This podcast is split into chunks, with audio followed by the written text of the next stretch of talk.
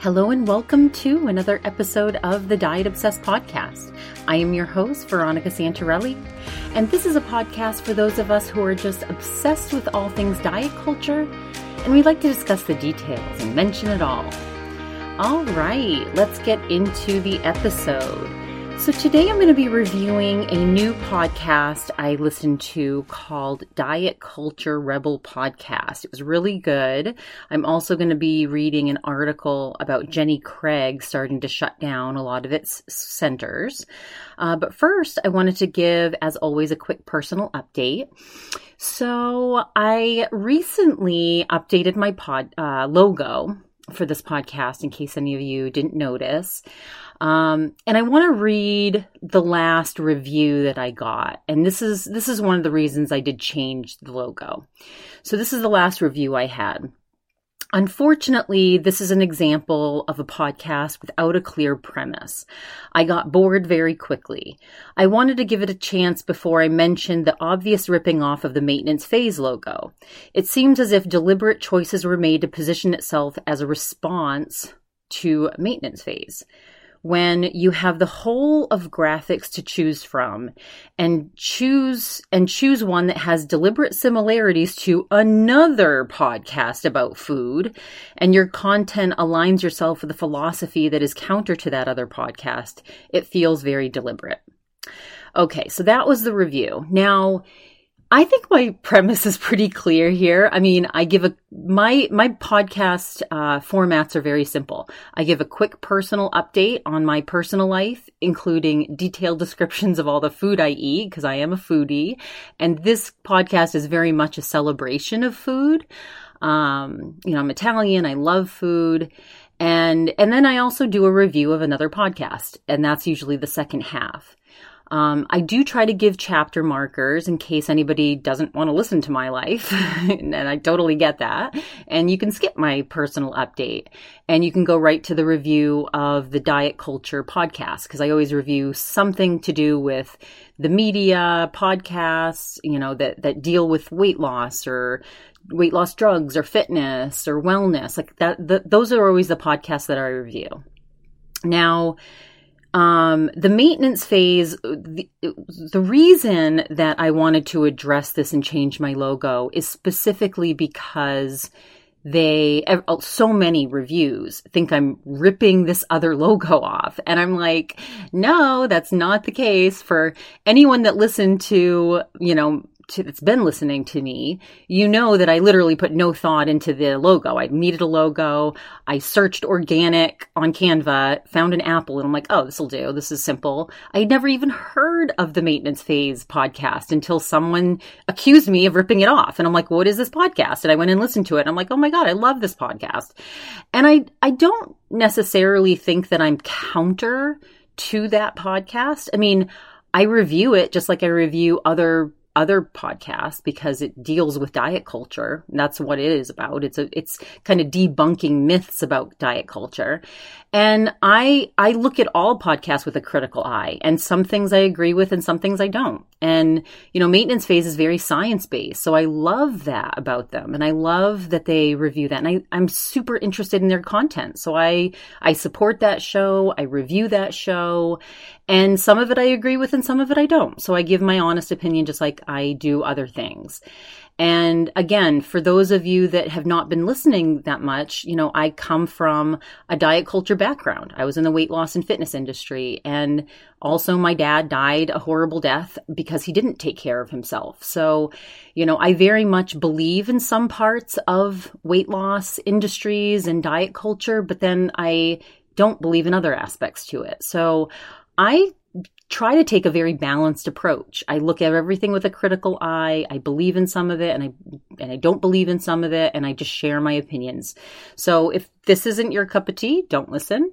Um, but that's the simple fact of the matter. Um, and you know, I have a very defiant part of me. You know, I'm I'm kind of a fighter. It's not something I'm proud of. Um, so there was part of me when I kept seeing these negative reviews that's like, well, fuck them. I'm going to keep my logo. But I also was like, well, I just don't like to be accused of stealing. you know, that's just not me. And, you know, I, I don't want to be accused of ripping this other podcast off, especially when I'm celebrating that other podcast. So, and I also was like, well, if, if some of these people didn't think that I was trying to rip it off, maybe they would give it a, a better chance. Like maybe they'd actually listen with a less critical ear. I don't know. Maybe they'll never like it. Uh, because obviously people that hate diet culture and you know they might not like my podcast because I do I do like some of the wellness industry I do like some of the weight loss and diet culture hacks that you know I implement them into my own wellness routine so um, but again some of it I, I am about body positivity and I I do support some of these things so anyway that's just me I I'm trying to figure out how to get myself out of some of the disordered stuff that I've learned through growing up in just our, our American culture, just like everybody else is. We're all susceptible to it. Um, and so, you know, I just, I, I, I'm interested in all of it. I like to talk about it. And it's not always appropriate to talk about it today in, you know, everyday life. Uh, there's only certain people you can talk about it with and other people it'll really trigger. So that's why, again, I started this podcast because I want to, I want a community that wants to talk about it and wants to listen to it. And, you know, this is a safe place to do that and you know you can share your opinions i mean i i love the negative reviews just like i love the positive reviews so feel free to leave me a negative review. But again, I just didn't want to be accused of stealing something when that was never the case. So the new logo is of a fork, a plate, and a spoon. So it's like, you know, because I wanted something that denoted food, because I do love food and celebrate food, and I review a lot of restaurants that I go to and all that good stuff. So I definitely wanted something that that talked about that because you know, my my title, The Diet Obsessed, is very much a play on words. It's like I it's a it's I love to see what people eat and talk about what people eat, talk about I eat. So I'm very interested in people's diets in general, in the truest sense of that word, where it's just a pattern of eating, right? Like I just like to hear what people are eating, good or bad, or healthy or not, you know, indulgent. And then um, but then also, you know, there is a diet culture aspect to what I talk about, right? Because I'm always reviewing aspects of diet culture and wellness. And so I was debating whether to put a scale or the tape measure. Um, I had a little, you know, strong arm in there. I had a lot of things. Um, and, and, you know, I had some of you say, oh, you don't even need the, the tape measure because, you know, it's, you're more celebrating food and you just don't need that. I had one of my listeners say they like the scale better. And visually, I did like the scale better, I will admit.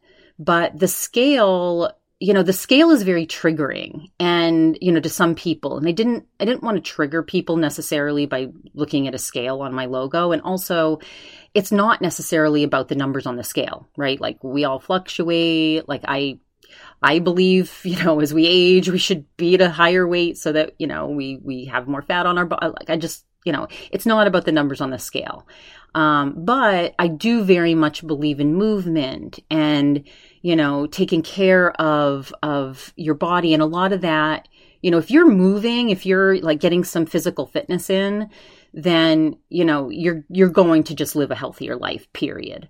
So I, so I thought the tape measure would be good because the reality is when, when it does come to wanting to get healthier in general, you know, movement is very important. And that's even in the intuitive diet you know movement it's just you know gentle movement is important, gentle nutrition. And, and when you are practicing those things, you will lose inches overweight, right? Like you, you, if you are moving your body, you will have more muscle tone, which will support your bone structure and allow you to have less injuries and a, a healthier heart, healthier brain, healthier mood. So that's why I put the tape measure because I'm like, this denotes the aspect of diet culture and fitness and all the stuff that I preach and believe in um, with a, with also celebrating food. So that's why I came up with it. I chose the red because I wanted it to stand out and because I did kind of want the same colors that I had in my old logo with the red apple. So there you have it. That's my new logo. And again, I didn't put a ton of thought and time into it. I didn't hire a professional. I used Canva again, but you know eventually i probably will again if i keep this going for another couple years and I end up, you know, it's it's continuing to grow and something that I want to continue, then I might probably hire somebody and, and redo it again in the future. But I just, I really did want to just get something up so I could stop this pattern of negative reviews based on the friggin' apple that I had on there because I didn't give a shit about that apple. I'm like, whatever, I don't care about the apple. So anyway, that is where it comes from. That is my defense of my logo and my intentions. So, and I, I will get, try to get a little bit better about putting in different chapter markers because, you know, some of you that have been listening that probably don't want to hear this defense of my content and logo, you might be bored with it. So I'll try to put some chapter markers so you can skip over this stuff if you don't want to listen to it again. All right, so let's get back into just a quick personal update. Uh, so last weekend, I'm taping this on a Wednesday morning. Uh, so last weekend, I went bowling on Friday after work, had some yummy pizza, it had sausage and jalapenos on it. Now I wanted the pickled jalapenos because I, I really like those on a pizza, but I think they added fresh because the seeds was so hot. So I, I did end up picking most of the jalapenos off. And then I had some fried chicken skewers. Mm, they're so good, dipped in buffalo sauce. And then on Saturday, I just kind of wanted because I was I was knew I was having brunch with my friend Kate on Sunday, so I wanted to have kind of a chill Saturday. So Saturday, the Suns game was on, so my boyfriend went out to watch the game with his friends. I decided to just kind of chill after work. I did a little shopping. Um, I bought some baklava that was really delicious, and I love baklava, and some some like um, some really interesting gummies because, you know, because I'm in the cannabis industry and I sell a lot of gummies, uh, like cannabis gummies, I always crave gummies, like just regular gummies. so I bought some gummies and snacked on some of those, uh, just relaxed after work. And then Sunday, I we had wanted to try this new uh, restaurant that had opened. It's called Prep and Pastry, and it's in Old Town Scottsdale. And I mean, you have me at the word pastry always. So, and I, the menu looked really good, and I assumed they're going to have homemade pastry. So, I went and met my friend there, and we had just gotten there, and I had ordered a cocktail she had ordered a cocktail. Her cocktail was way better than mine. I will never order a rum cocktail, but hers hers was delicious. It was very well balanced, had some tartness to it.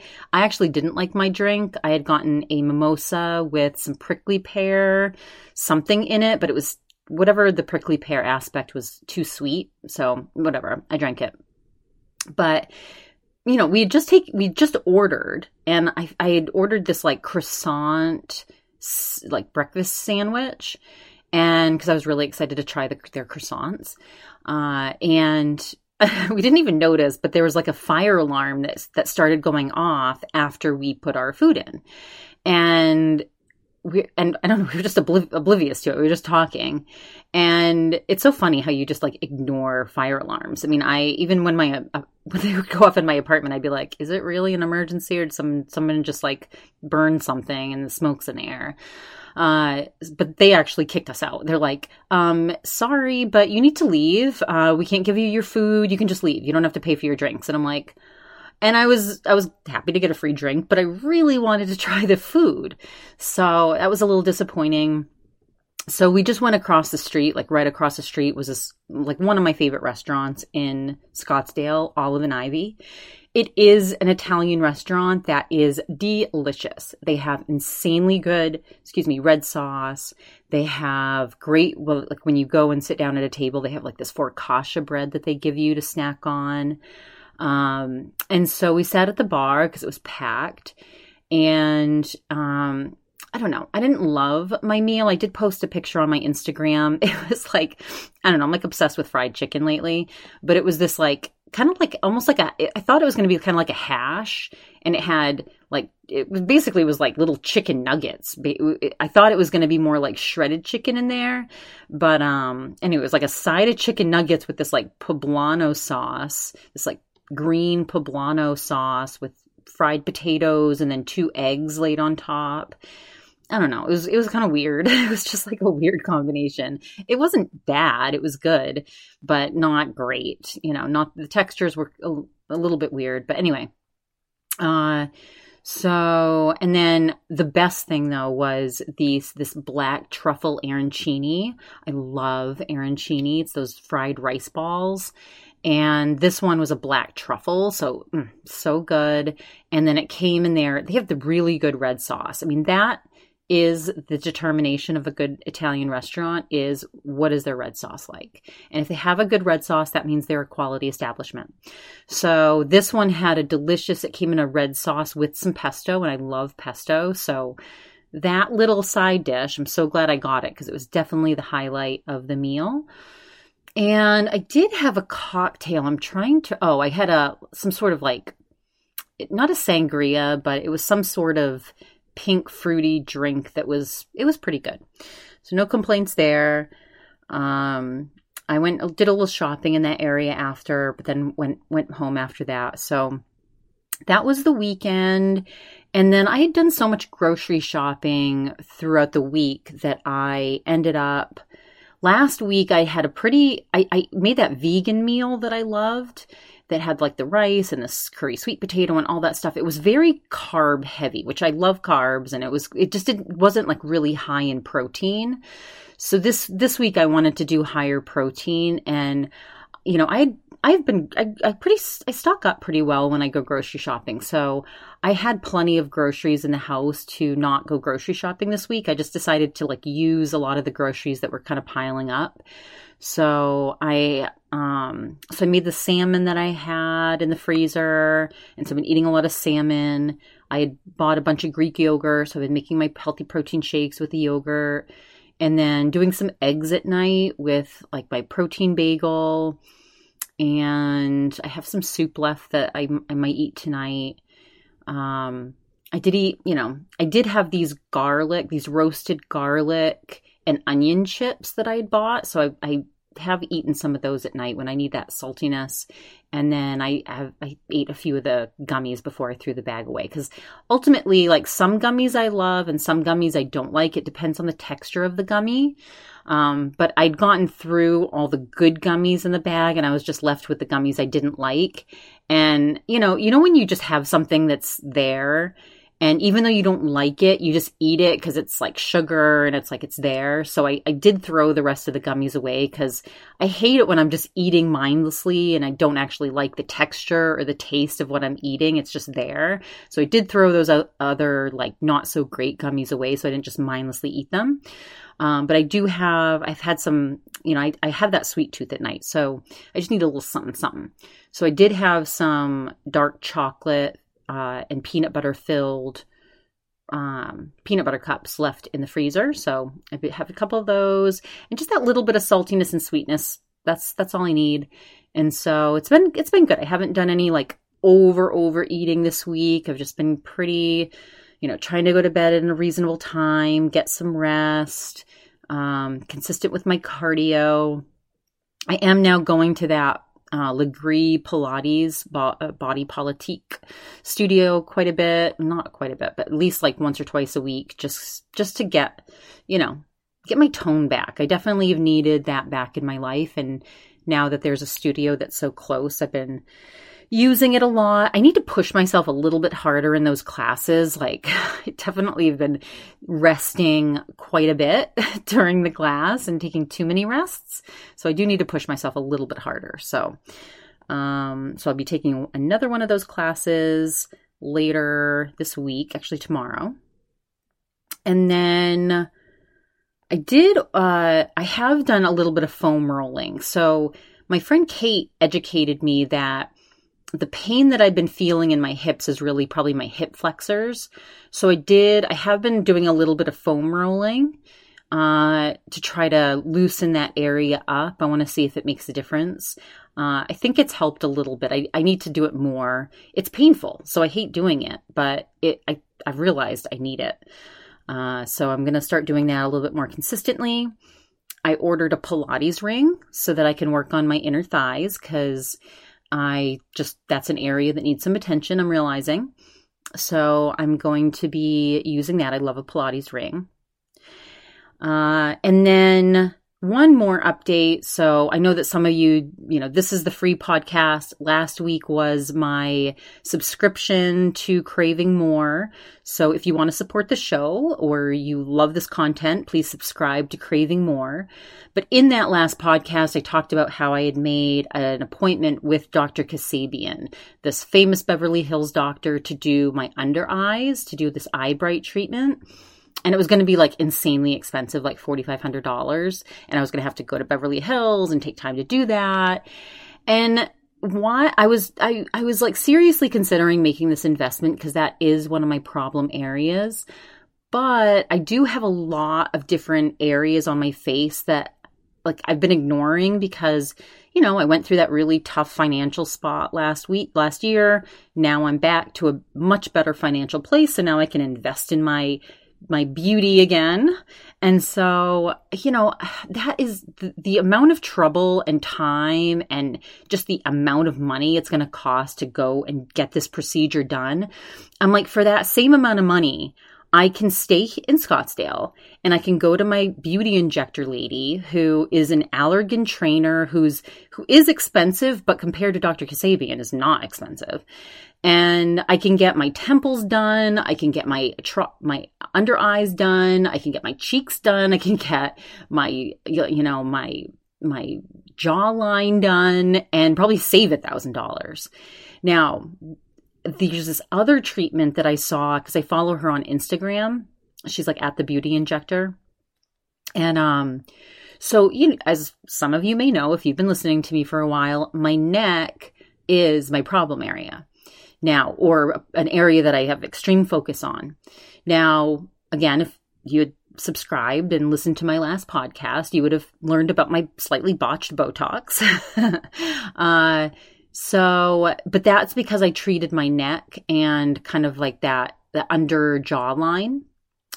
Uh, and so they have this new thing that I'm going to go check out. It's called the skin pen and it's this like it looks like this little suction pen that they can do they do it for both acne scarring and they say it's a good treatment for the neck and it's sculptra so it's like this PRP thing when I think which I think like they have these like little needle injections and then they I think they inject Sculptra, which Sculptra is supposed to it's it's like a filler but it's not a, like a filler. It's like it's supposed to stimulate your own collagen production.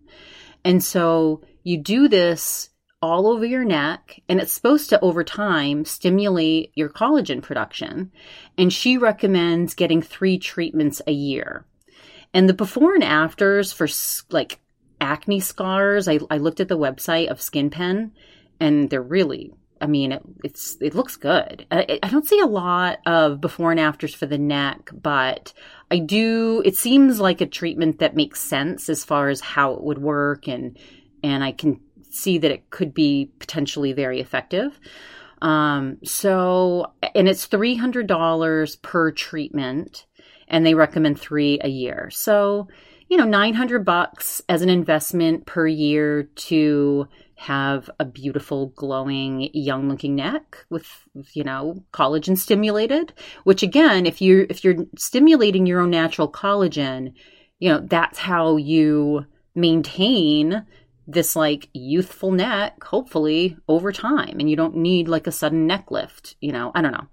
So we'll see. I, I obviously have very high hopes for this, and I have this other little area that I think I'm going to go get a consultation. It's my it's my left jowl side of my face.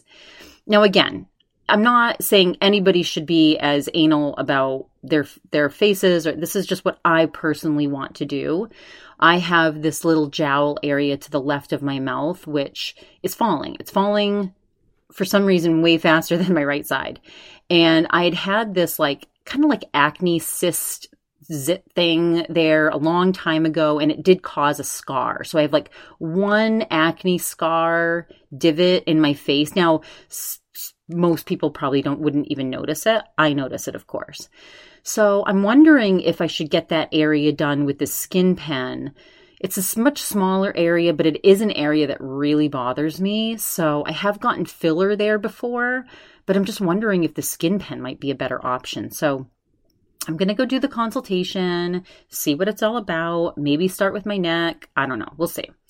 But I will report back. I will definitely be documenting it and um, stay tuned for that. All right. So now let's get into the next topic, which is all about Jenny Craig. So I'm going to read an article from, I think it's CBS News and it states Jenny Craig is reportedly winding down its weight loss centers and warning of mass layoffs. So let me just read this. So Jenny Craig is reportedly shutting down some of its weight loss centers and warning employees of mass layoffs amid upheaval in the industry from popular new prescription drugs like Ozempic. Jenny Craig alerted employees to potential layoffs as it begins winding down physical operations and hunts for a buyer, according to NBC News. Jenny Craig has nearly 500 weight loss centers in the United States and Canada. The company, founded in 1983, did not disclose to CNN how many weight loss centers will close or how many employees will be impacted. Like many other companies, we're currently transitioning from brick and mortar retail business to a customer friendly e commerce driven model. We will have more details to share in the coming weeks as our plans are solidified, a spokesperson for Jenny Craig said in a statement to CNN. Jenny Craig's program provides nutritionally balanced menus, which include entrees, desserts, and snacks designed to help people lose weight. Bloomberg reported this week that the company has roughly 250 million of debt and is considering a bankruptcy filing if efforts to find a buyer for its assets fail. It's the latest sign of major changes in the weight loss industry brought on by popular new prescription drugs like Wegovy, Ozempic, and Rybelsus. These relatively new drugs work by stimulating the release of insulin, which helps lower blood sugar. They also slow the passage of food through the gut. The FDA approved Ozempic for the management of diabetes in 2017 and Wegovy for weight loss in 2021. Traditional weight loss companies are scrambling to adjust. Weight loss, I'm sorry, Weight Watchers is also getting into the prescription weight loss drug business. The company, now known as WW International, recently bought Sequence, a telehealth subscription service that connects patients with doctors who can prescribe weight loss and diabetes drugs. The $106 million acquisition of Sequence will give WW a foothold into the growing market for prescription drugs to manage weight loss. Ozempic has gained popularity in part due to celebrities using it for weight loss. But there are many concerns with using diabetes drugs for weight loss, including high costs and shortages that are making it harder for people with diabetes to obtain the drugs.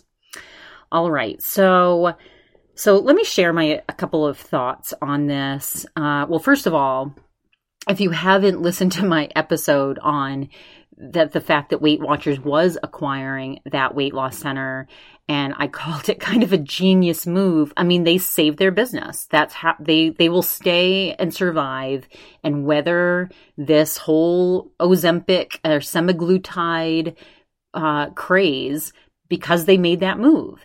And look, that is how companies stay alive. You know, I've learned, I've never studied the failure and success of companies overall since my company drama where we almost went out of business for my startup company last year. Um, so, you know, Jenny Craig, when I was in the weight loss industry, Jenny Craig was a big competitor for us. And, you know, back in the day, like I never, I never understood why people would choose to. I mean, I understood why people did Jenny Craig. I mean, it's it was always easy. It's like that in Nutrisystem, right? Like you get these prepackaged meals. You don't have to think about anything. It's perfectly portion controlled, and you know that's it.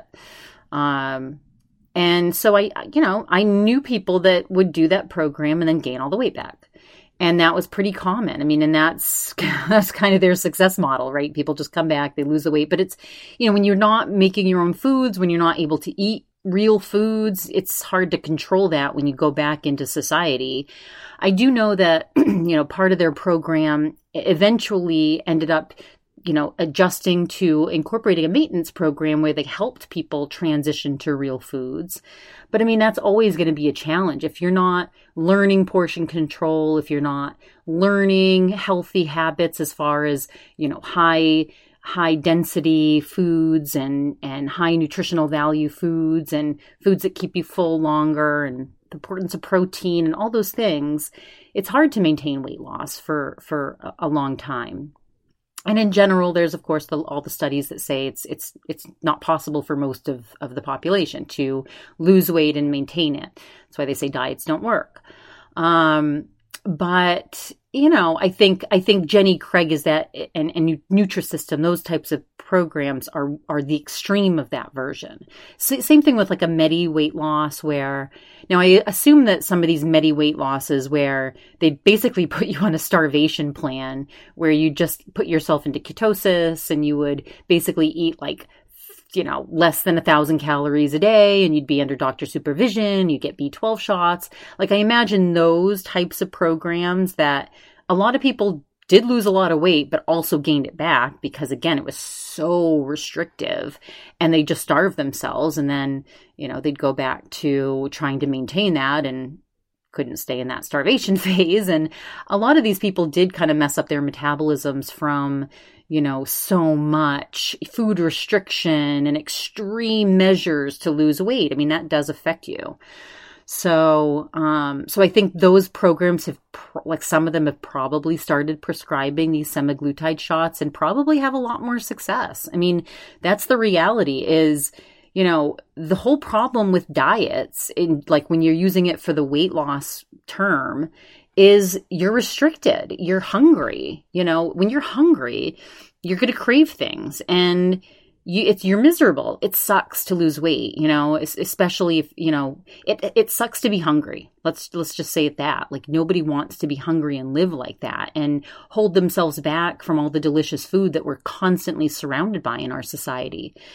Now, with the semaglutides, apparently you just lose all interest for food. Uh, so, I mean, that's, that's, again, that's how Weight Watchers is going to survive. So this news is not surprising. I'm definitely, I'm sure we'll hear of more that will be going through this. I'm kind of curious about, you know, a lot of the, a lot of registered dietitians and, and people that, um, you know, counsel intuitive eating. I, I, I just, I wonder if a lot of their clients are going to turn to these because there's so much anti talk about it. You know, what are what are the repercussions? What are and I mean nobody really knows, but uh but you know they're preaching against that and are they preaching against it because they want to save their industry because they're losing business or because they have real concerns i'm sure it's a little bit of both but um, I just thought that that was interesting. And and look, the reality is, a retail retail businesses are suffering anyway because everything is going online. So it probably just makes sense for Jenny Craig to pivot like this and and you know retail is kind of dying anyway just because of the whole Amazon craze and everybody shopping online and all that stuff. So uh, so again, not surprising. And again, it just shows that Weight Watchers pivoting like that and, and just taking action, they did they did save their business. So um, so yeah, just wanted to talk about that real quick. All right, so now let's get into the review of Diet Culture Rebel podcast. So this is from a registered dietitian by the name of Bonnie Roney. I hope I'm saying that correctly. She's a registered dietitian. Uh, she, on Instagram, she's at Diet Period Culture Period Rebel. And on it, you'll see that she's all about making peace with food, uh, she is all about pursuing health without diets.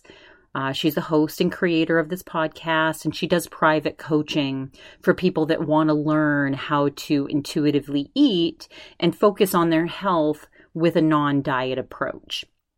And I, I really enjoyed listening to this podcast. I thought it was very well done. Uh, I like her speaking voice. It's very clear and, and pleasant to listen to.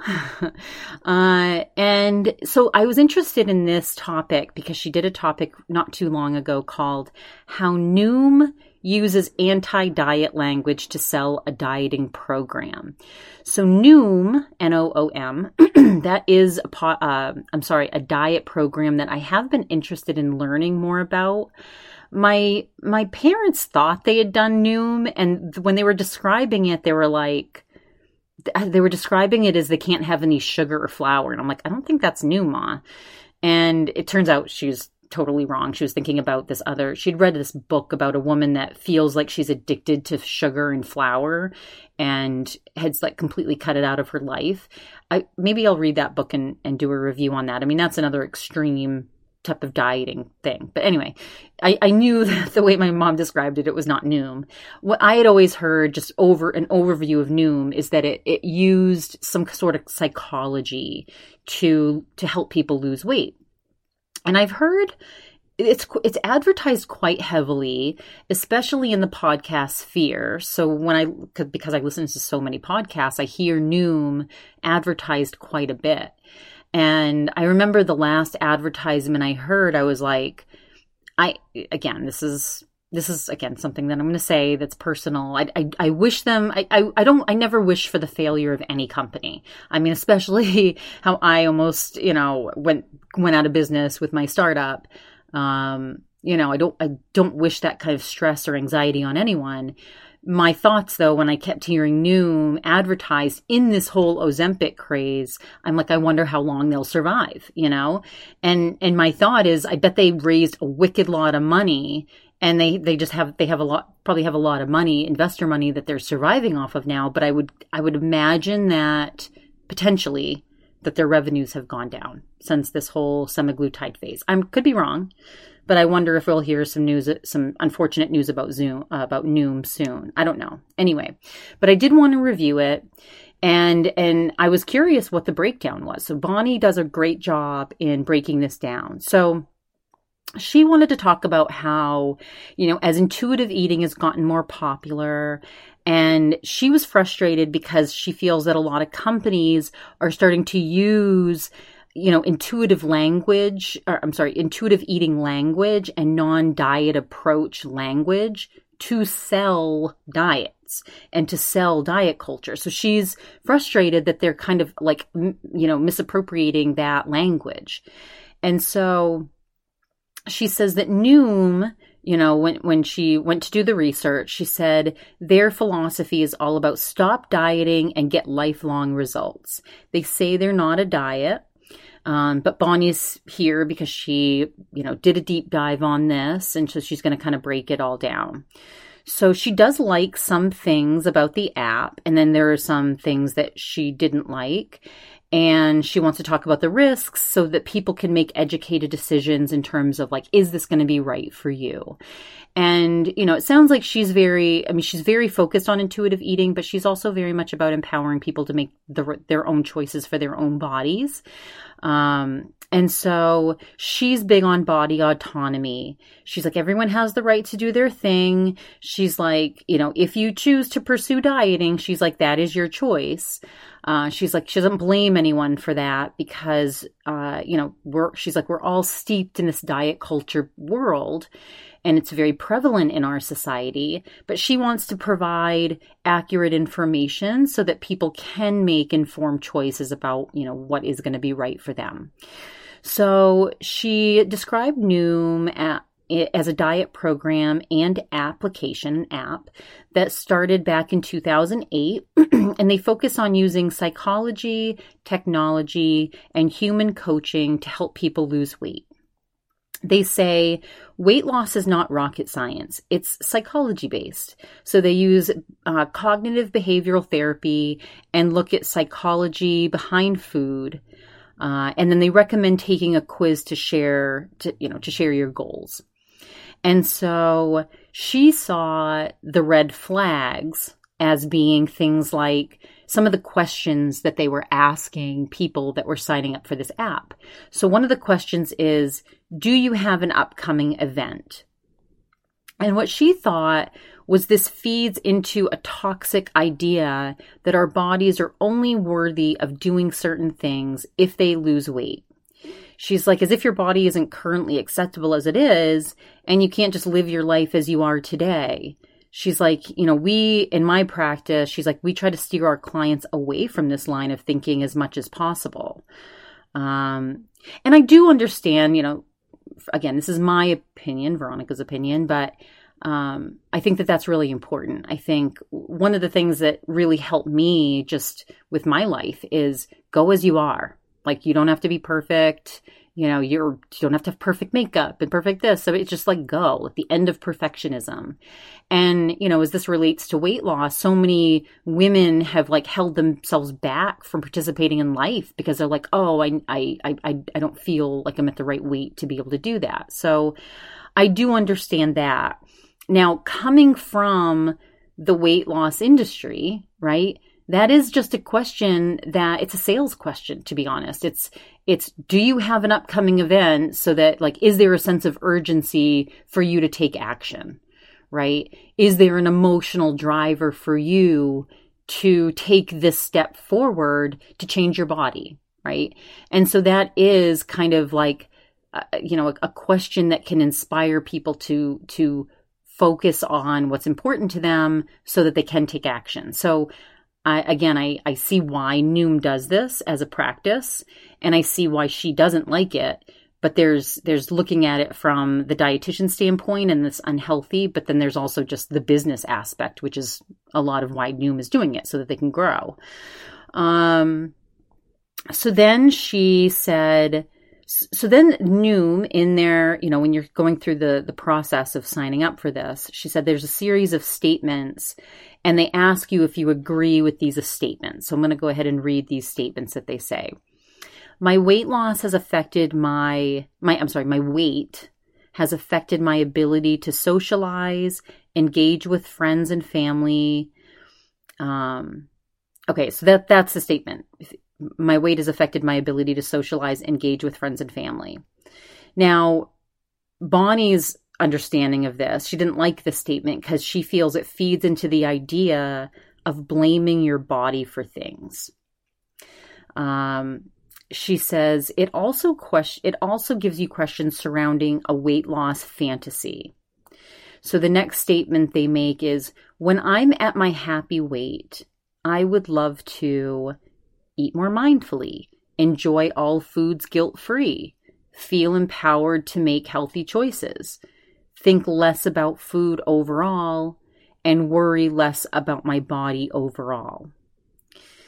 Uh, another statement that Noom puts down is when I think when I think of reaching my happy weight, I see myself believing in myself, being more energetic, living outside my comfort zones, having a vibrant social life, and putting my needs first.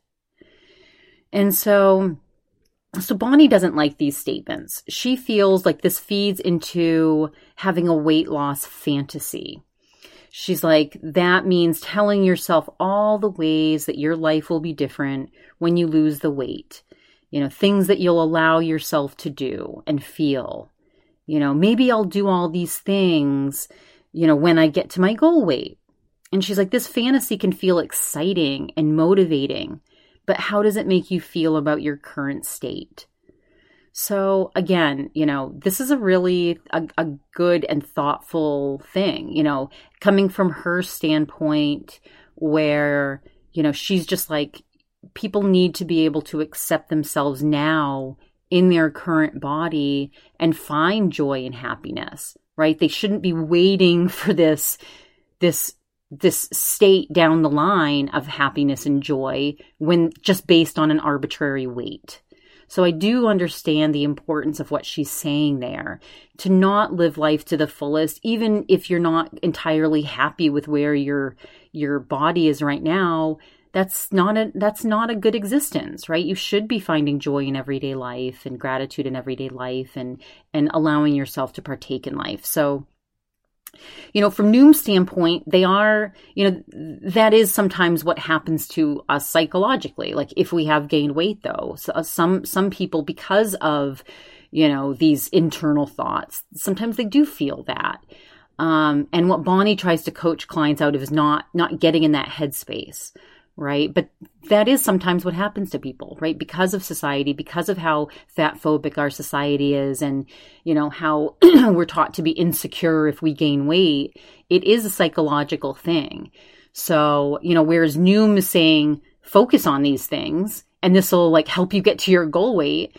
what Bonnie's saying is don't focus on these things, focus on enjoying your life now you know? And and it sounds like and again we'll find this out later but she she does help people get healthier too but she's just saying like this this idea of a weight loss fantasy is not healthy because it makes you push off happiness and and hold off on that. So i can definitely understand her standpoint there.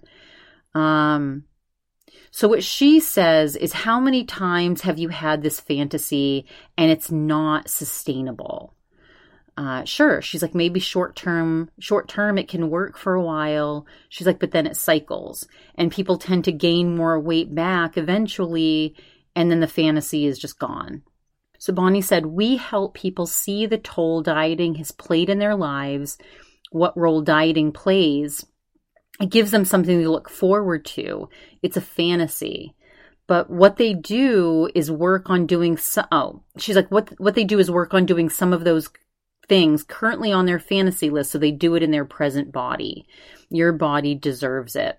So what she's saying here is like she's like, you know, people focused on dieting in their lives and just trying to lose weight to reach this fantasy of like what I'll do when. She's like, we help people live those lives now and say, don't put that off, do those things now. And I think that that's a that's a good thing that she's doing. she said that sums up so that's how, sums up how she feels with the quiz she's like it's not great now there are some things that she likes about their app um, so so the quiz that that Noom gives you to understand kind of like your goals and your weight loss fantasy. She's like, that's not good. But the app, there are some features that are good. She's like, she does like that the app makes people set very small, achievable goals. And that, you know, this idea of doing something really small to help support creating, you know, positive momentum and positive healthy changes is, is a really good thing. She's like, so many people set these massive goals and unattainable goals and then they fail immediately and just fall off, uh, wanting to make any changes in their lives. So she's like, the small attainable goals is good. She doesn't love though that it's centered around weight loss. She, other, you know, small goals can can be other things, not dependent on weight loss. She does like that they add that people need to take into account other facets that are not in our control, things like hormones and genetics. She does appreciate that they talk about this, but also thinks that they should mention that most people can't lose weight and keep it off long term. Um, she does like, I mean, of course they wouldn't do that because that defeats their business, right? So I, I, get that she's coming from that approach, but obviously a business is not going to sink their own business. But you know, I understand what she's saying. Uh, then she says they she likes that they identify lots of things that can impact weight fluctuation day to day. Uh, like hydration, pooping, you know, how, you know, if you're having regular bowel movements, things like sodium, uh, she said, What's not good is that they mention that gaining weight is typically, you know, because you've consumed an additional 3,500 calories, uh, because that's what it takes to gain a pound. And she's like, this really feeds into that whole calories in, calories out equation. And our bodies are so much more nuanced than that. She's like, a lot of restricting diets can blunt our metabolism, cause our body to create a hormone that makes our body want to hold on to fat because it was previously in a stage of restriction. So what she's basically saying is is, you know, she doesn't like that there's a focus on, you know, counting calories um, because, you know, then people look less at maybe nutrient dense things and just more about caloric intake. So, and that gets away from health and just focuses on weight loss in general. Um, she said another thing that she hates is how they co op intuitive eating language and turn it into a way to lose weight. She said some of the questions that they pose are you know, have you ever wondered why you grab a snack every time you go through the kitchen? Have you ever wondered about the brain stomach connection for fullness? Have you ever wondered why you label certain foods good and bad? Why certain foods make you feel guilt when you eat them? Have you ever questioned why the scale can impact your mood? She said she doesn't like that they're using those same questions because it's those are the questions that she uses in her own intuitive eating coaching practice. Um, she's like true intuitive eating doesn't focus on using on on using it to intentionally lose weight. Um, now here's here's what I will say to this. I don't think that Noom has ever presented itself as an intuitive eating model. So I don't think that it's necessarily a bad thing that they're teaching people to some of these good practices, right?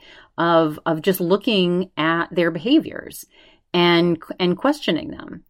You know, I, I do think that a lot of diet programs you do end up learning some things about your body and and science as far as like a, an approach to how your body loses and gains weight how you know what what foods can be nutritious what foods are you know you know higher in sugar what so I again like I I learned about the importance of protein in my the weight loss industry. I learned about the importance of protein when I was in the fitness industry. And so you know, I attribute some of my just knowledge about what to put into my body now and some of the hacks I I I've learned um, to some of the things I've learned in diet culture. And and I and again, I've been able to because I also celebrate and love food and I didn't grow up with an almond mom.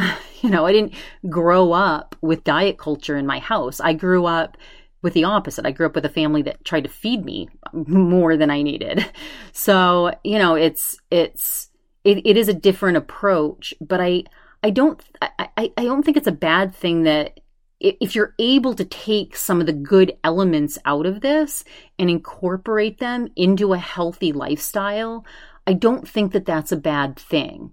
But again, Bonnie comes from being so steeped in diet culture herself. Like she had disordered eating. She had a lot of issues. And I don't know, I, I, haven't listened to enough of her podcast to understand like how she grew up and if she had an almond mom and if she was put into Weight Watchers, for example, when, when she was a child. Because I think when that happens to you when you're a child, it does make you more prone to these extreme measures with diet culture and unable to maybe just take the bits and pieces that work for you and incorporate them. Um, but again, I, I I wasn't immersed in that. So I can look at this objectively and say, well, that's kind of a good thing. And I don't think it's a bad thing that that some of these programs do teach you some good things. I mean, so anyway, that's just my opinion on that. I understand why she's a little bit threatened by it because she's viewing it through a lens where she's like, they're trying to pose as non diet culture when they actually are diet culture. So again, it's it, she and I do look at things through a slightly different lens or a, a pretty big different lens, you know, again, based on our history, based on our experiences in life. So Anyway, but I understand why she says what she says and why she personally doesn't like that. Um, she said, when it comes to losing weight, uh, there are three things they recommend for success that Noom recommends for success. They recommend weighing yourself daily on a scale. Okay, now that is very controversial. As soon as she said that they recommend people weighing themselves every single day, I'm like, oh, that's going to be triggering for a lot of people um, logging food daily in a journal or like on their app. It sounds like their app has a place where you can log things. And then completing Noom lessons daily. She's like, they recommend you weigh yourself on the same scale daily. She said, she says, they say that this will reduce your anxiety long term. But she's seen in her personal practice that increased scale use only increases anxiety and rigidness. And she's like, as someone who has personally struggled herself, she's like, she understands that for some people, it can make them restrict food if they happen to be up one day And for other people, they may say fuck it and binge because they're up and they're like, I've been trying so hard. I just, you know, I just went and ate everything because why bother? I was, I was super, you know, you know, perfect in my diet and I went up a pound and, and so I went on a binge because I, I was still up and, and what's the point? And I've, I've, I definitely saw this type of thing when I was in the weight loss industry. Uh, this is a very real thing. This is why I, I don't necessarily, I think for some people, weighing yourself every single day can work. Like Jenny Hutt does it. I get on the scale quite often because I, I don't know, I like to, but, um, and it doesn't bother me, but, um, but I, th- I definitely know other people. Like we used to make people weigh in three times a week when I was in the weight loss industry. And for some people, they just wouldn't. They're like, I'm not going to weigh three times a week. I'm only going to weigh once a week. Some people wouldn't even weigh themselves. And I always appreciated those people. I'm like, that person knows themselves. They know what's going to trigger them. They know what's going to set them off. And they pushed pushed back on us and they're like no that is not going to work for me I, th- those are like the smartest people if you can really introspectively look and say I like this part of the plan. I don't like this part of the plan. This is what's going to work for me. This isn't. I mean, that's what everybody should be able to do. Unfortunately, not everyone is that, you know, capable of doing that when they, when they start, you know, going on this journey. So she's like other people see, oh, I'm a, I'm down a little bit, so I'm going to reward myself with eating more food um, and use it as a motivate. And some other people use it as a motivation to restrict even more so that they lose even more.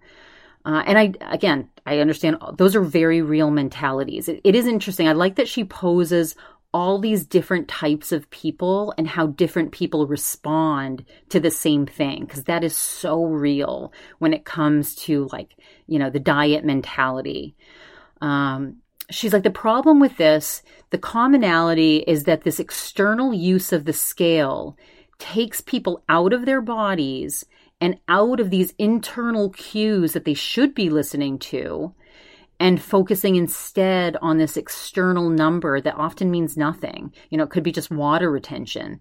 So she's like, they should be focusing on hunger cues, fullness cues, and satisfaction cues. And that is very true. Like that is, that is very, very um, accurate and and really well put and a, and a very good response to why this won't work for some people. And maybe Noom should say, you know, put a caveat and say, well, if this triggers you, don't do it. You know, like this, you know, if this is something that works for you, but if you tend to have any of these tendencies and maybe lay out all these tendencies that Bonnie just said, you know, because I think it's important to teach people like this is sometimes what can happen with this type of mentality. And if you're going to become one of these people, don't weigh yourself every day. Um, and so, she she went on to say intuitive eating is about the inner journey connecting to your body. And she's like the scale become can become very obsessive. She's like for her personally she remembers looking at pictures of herself when she struggled with food and she could tell exactly how much she weighed in each of those pictures. She's like she was so consumed with her weight. She said she remembered going on this trip to New York and she ended up getting on a scale and she saw that she was three pounds up and she was so devastated that it completely ruined her trip. She's like, I remember trying not to eat food and lying to people about why I wasn't eating. And, you know, as soon as I got home, I wanted to like rush to the scale and weigh myself to see if I'd lost that three pounds. So that is, you know, I really empathize with that type of mentality. I mean, to not have food freedom where you say, fuck it, I'm going to eat. I don't care if I gain some weight. I'm going to enjoy my trip. I'm going to eat everything in sight. I'm going to enjoy every morsel in this new city and explore this new, new, new, you know, culture or state or city through their food. I mean, that, that to me is really sad that that happens. So I do understand why she does what she does and why her kind of work is really important because some people can't enjoy food like this. And I, I think that's the saddest existence. Like, I think people should, you know, be able to love and enjoy food anywhere they go and at any time. Um, and so she said in, in their practice, She said they don't think people should weigh themselves because it can disrupt the intuitive eating process. She said if you're too focused on what the scale says, you can't go inward. It can affect what people choose to eat based on what the numbers say, and that's the wrong focus in healing your relationship with food and learning to eat intuitively. And she said, lastly, when we talk about weighing yourself, we know weight is not a behavior. We like to help clients focus on how to improve their health through behavior changes in an anti diet way. Food choices, movement, managing stress, sleep, all of those different things are ways to improve health without focusing on dieting. She's like, weight is not a behavior. And she said, lastly, the logging meals issue she's like, they use this green, yellow, and orange stoplight approach. She said they say the colors are not meant to denote good or bad foods. She said, but they say the orange flag is meant to put up like kind of like a caution that means it contains a lot of calories without filling you up. Uh, and she said when when their clients use a program like this, it it does make them label foods good or bad. Um, now, my so I hate lot like food journals would never work for me. I, you know, just like when I was trying to count calories, I that that triggered me. Like I'm not personally triggered by getting on a scale every day, but I am triggered by trying to count foods or count calories. That does trigger me. So, um now I do think that I think it is important that there is a method to teach people, though, about nutritious food. And I don't know that this is necessarily the best way. I mean, in in the weight loss program I used to teach, there were certain foods where you would only be able to have them once or twice a week. Uh, and, you know, I think like a banana, for example, was like one of those foods that you could only eat. It's like one of those fruits that they teach you to not eat as often. And I do, and I will say, I was scared to eat bananas for a long time. So that is the bad thing that can come from this. Like, you know, that's why I almost chose a banana as my logo because I'm like, I don't know. I was thinking just throwing another fruit up there, and I'm like, well, I've had some weirdness around bananas related to diet culture, but also now I eat bananas all the time. Um, but anyway, anyway, so I, I do, I, I do think that, like, I know people that don't eat a lot of fruit. Like, I remember I think it was like Meredith Marks on Beverly Hills Housewives was saying she doesn't really eat fruit because she doesn't eat sugar. And I'm like, oh, that's sad. Um, so, but I do think like I, I, because I've been in the weight loss and fitness industry and I just, I love nutrition and I don't know, I've, I've, I'm very knowledgeable about like nutrient dense foods and, but there are a lot of people that haven't grown up in this and really have no clue about about nutrition, about proper nutrition and about what foods contain and you know what is a good choice and what is or sorry i know you're not supposed to use good and bad but what is a healthier choice and what is a more indulgent or um and again she's she's pointing out there shouldn't be any type of labels on any foods but i don't know. I, I do think that there has to be a method where some people learn about nutrition and learn about um, you know your body and how it breaks down foods. And uh, so again i don't know that this way is is necessarily good. And I, I understand what she's saying about labeling foods good and bad and how people shouldn't feel guilt about eating certain foods. But I don't know. I, I do think that there has to be a method to teach people certain things. So I don't know what the answer is, but she said they also recommend using this flagging system to break down the percentage of how much you eat of each color.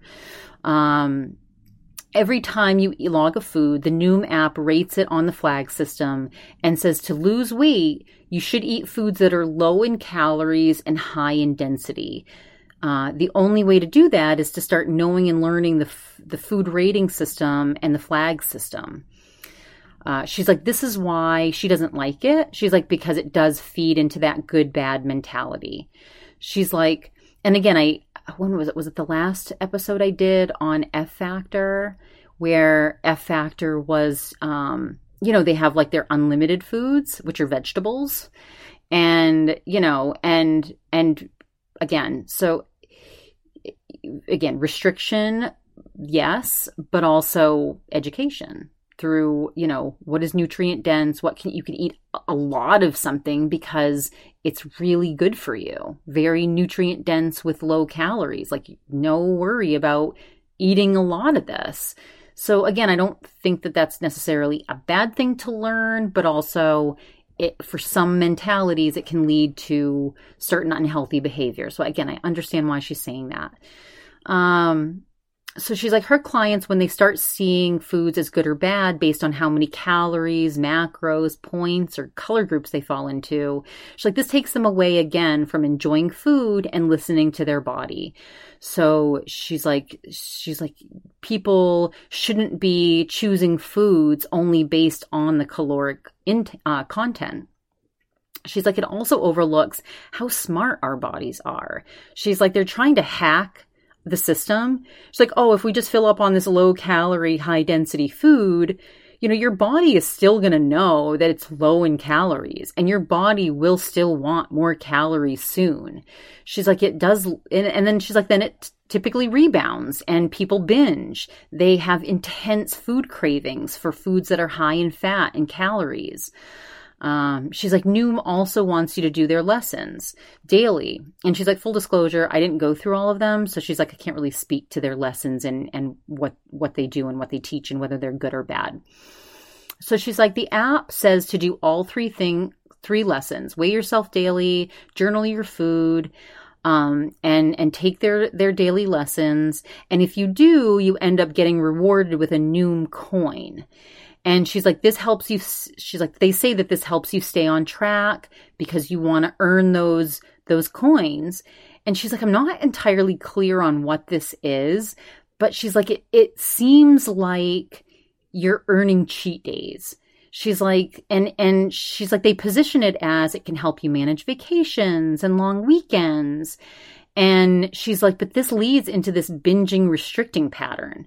She's like, this feeds into this last supper eating mentality where, you know, okay, it's, it's the weekend. I'm going to eat all these foods while I can. And I got to start back, you know, tracking my food and being more restrictive on Monday. So I'm going to get it all in now. Um, I definitely have a little bit of this mentality, I won't lie, but um because I try to eat less sugar and heavy foods during the week and the weekends I really let myself go. So I I will say that I do do a little bit of this, but for me I call it balance. Other people might call it disordered. Um but I, I do think if you are trying not to gain weight every single year and continue to gain and gain and gain as you get older, um, for me that is important to not do that. I everybody has a different opinion on that, but um, personally, I do want to maintain the weight I'm at, and so um, having some sort of, of method of balancing what I eat and that's that's it's a technique that I do use. Um, but again, I I don't have some of this. I, I haven't been ingrained with diet culture my whole life, so um, she's like they recommend a a um, a calorie deficit based on calories in and calories out, and that you should decrease calories by 3,500 calories a week. Now, this is odd because that's it's if this is just and I don't know, it wasn't really clear whether there's just this arbitrary statement that they're saying like, "Oh yeah, just decrease your calories by 3500 a week." I mean, that's and I guess maybe by choosing those, you know, whatever green flag foods, that's how you do it. But um I get I mean I guess it's a method of teaching you, but anyway. I, I understand why she doesn't like that. But she she she says that she says that this is just not sustainable in her opinion. And she's like, if if you can't maintain a weight loss for over five years, she's like, it's not going to be sustainable.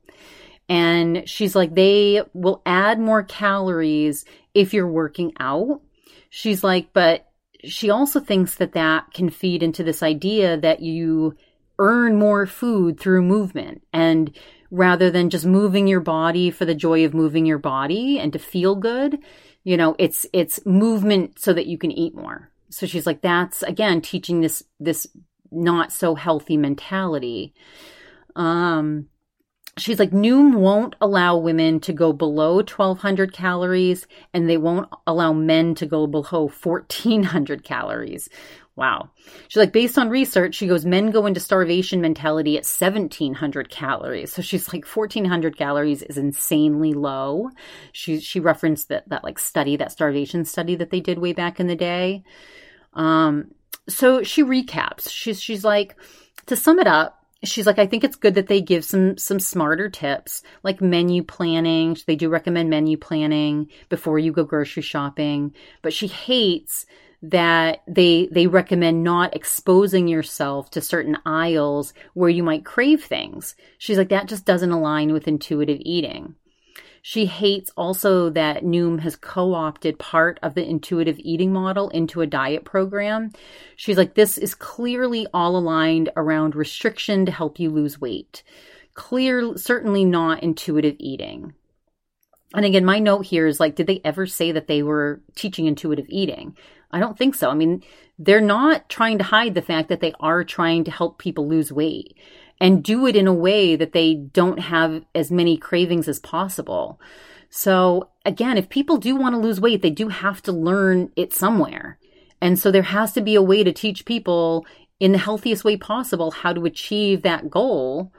Um, and if you if they are teaching you foods that you can eat a lot of that keep you fuller longer and you you know and that that are low in calories, I mean, that is probably the best way to lose weight. I mean, besides doing something like a semaglutide where you're just not going to be hungry and then you're eating small portions of not nutrient dense foods, right? If you're just eating a little sip of, you know, orange juice and eating a little piece of pizza and, you know, some, a little tiny bit of pasta, you know, when you're not eating vegetables and protein and getting all these, you know, good nutritious things in, so I don't know. I mean, that's where I, I guess I disagree. If people do want to lose weight, then there has to be some sort of method of teaching them some techniques.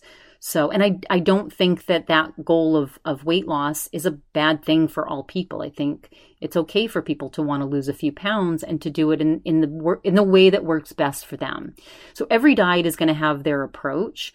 And I mean, again, I see the good aspects to this and the not so good aspects to it, but I mean, it is a weight loss program. They're not trying to hide that.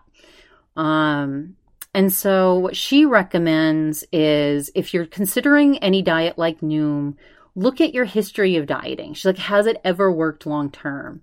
Or has it caused you to weight cycle, lose control with certain foods? She's like, doing a new diet won't give you a, a different result. Bonnie also warns that doing a, a, diet like Noom can potentially create eating disorders or disordered eating. She's like, and Noom is extra sneaky because they are using a lot of anti diet culture talk to lure you into the same old shit.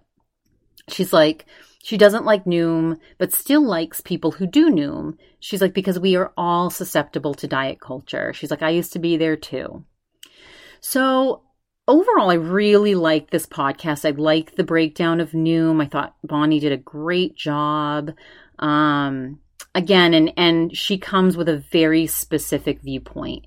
And it sounds like she has, um, you know, she has a very specific lens that she looks through with this, and I understand why she does.